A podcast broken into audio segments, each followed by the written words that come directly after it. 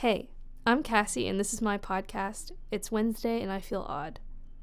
The title for this podcast actually comes straight out of my diary from an entry that was inspired completely by the mood that reading great works of writing puts me in.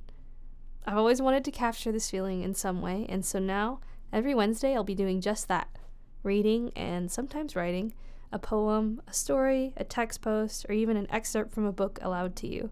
So we can both share in the joy that comes from reading something that's truly impactful. Thanks for listening, and I'll see you on Wednesday.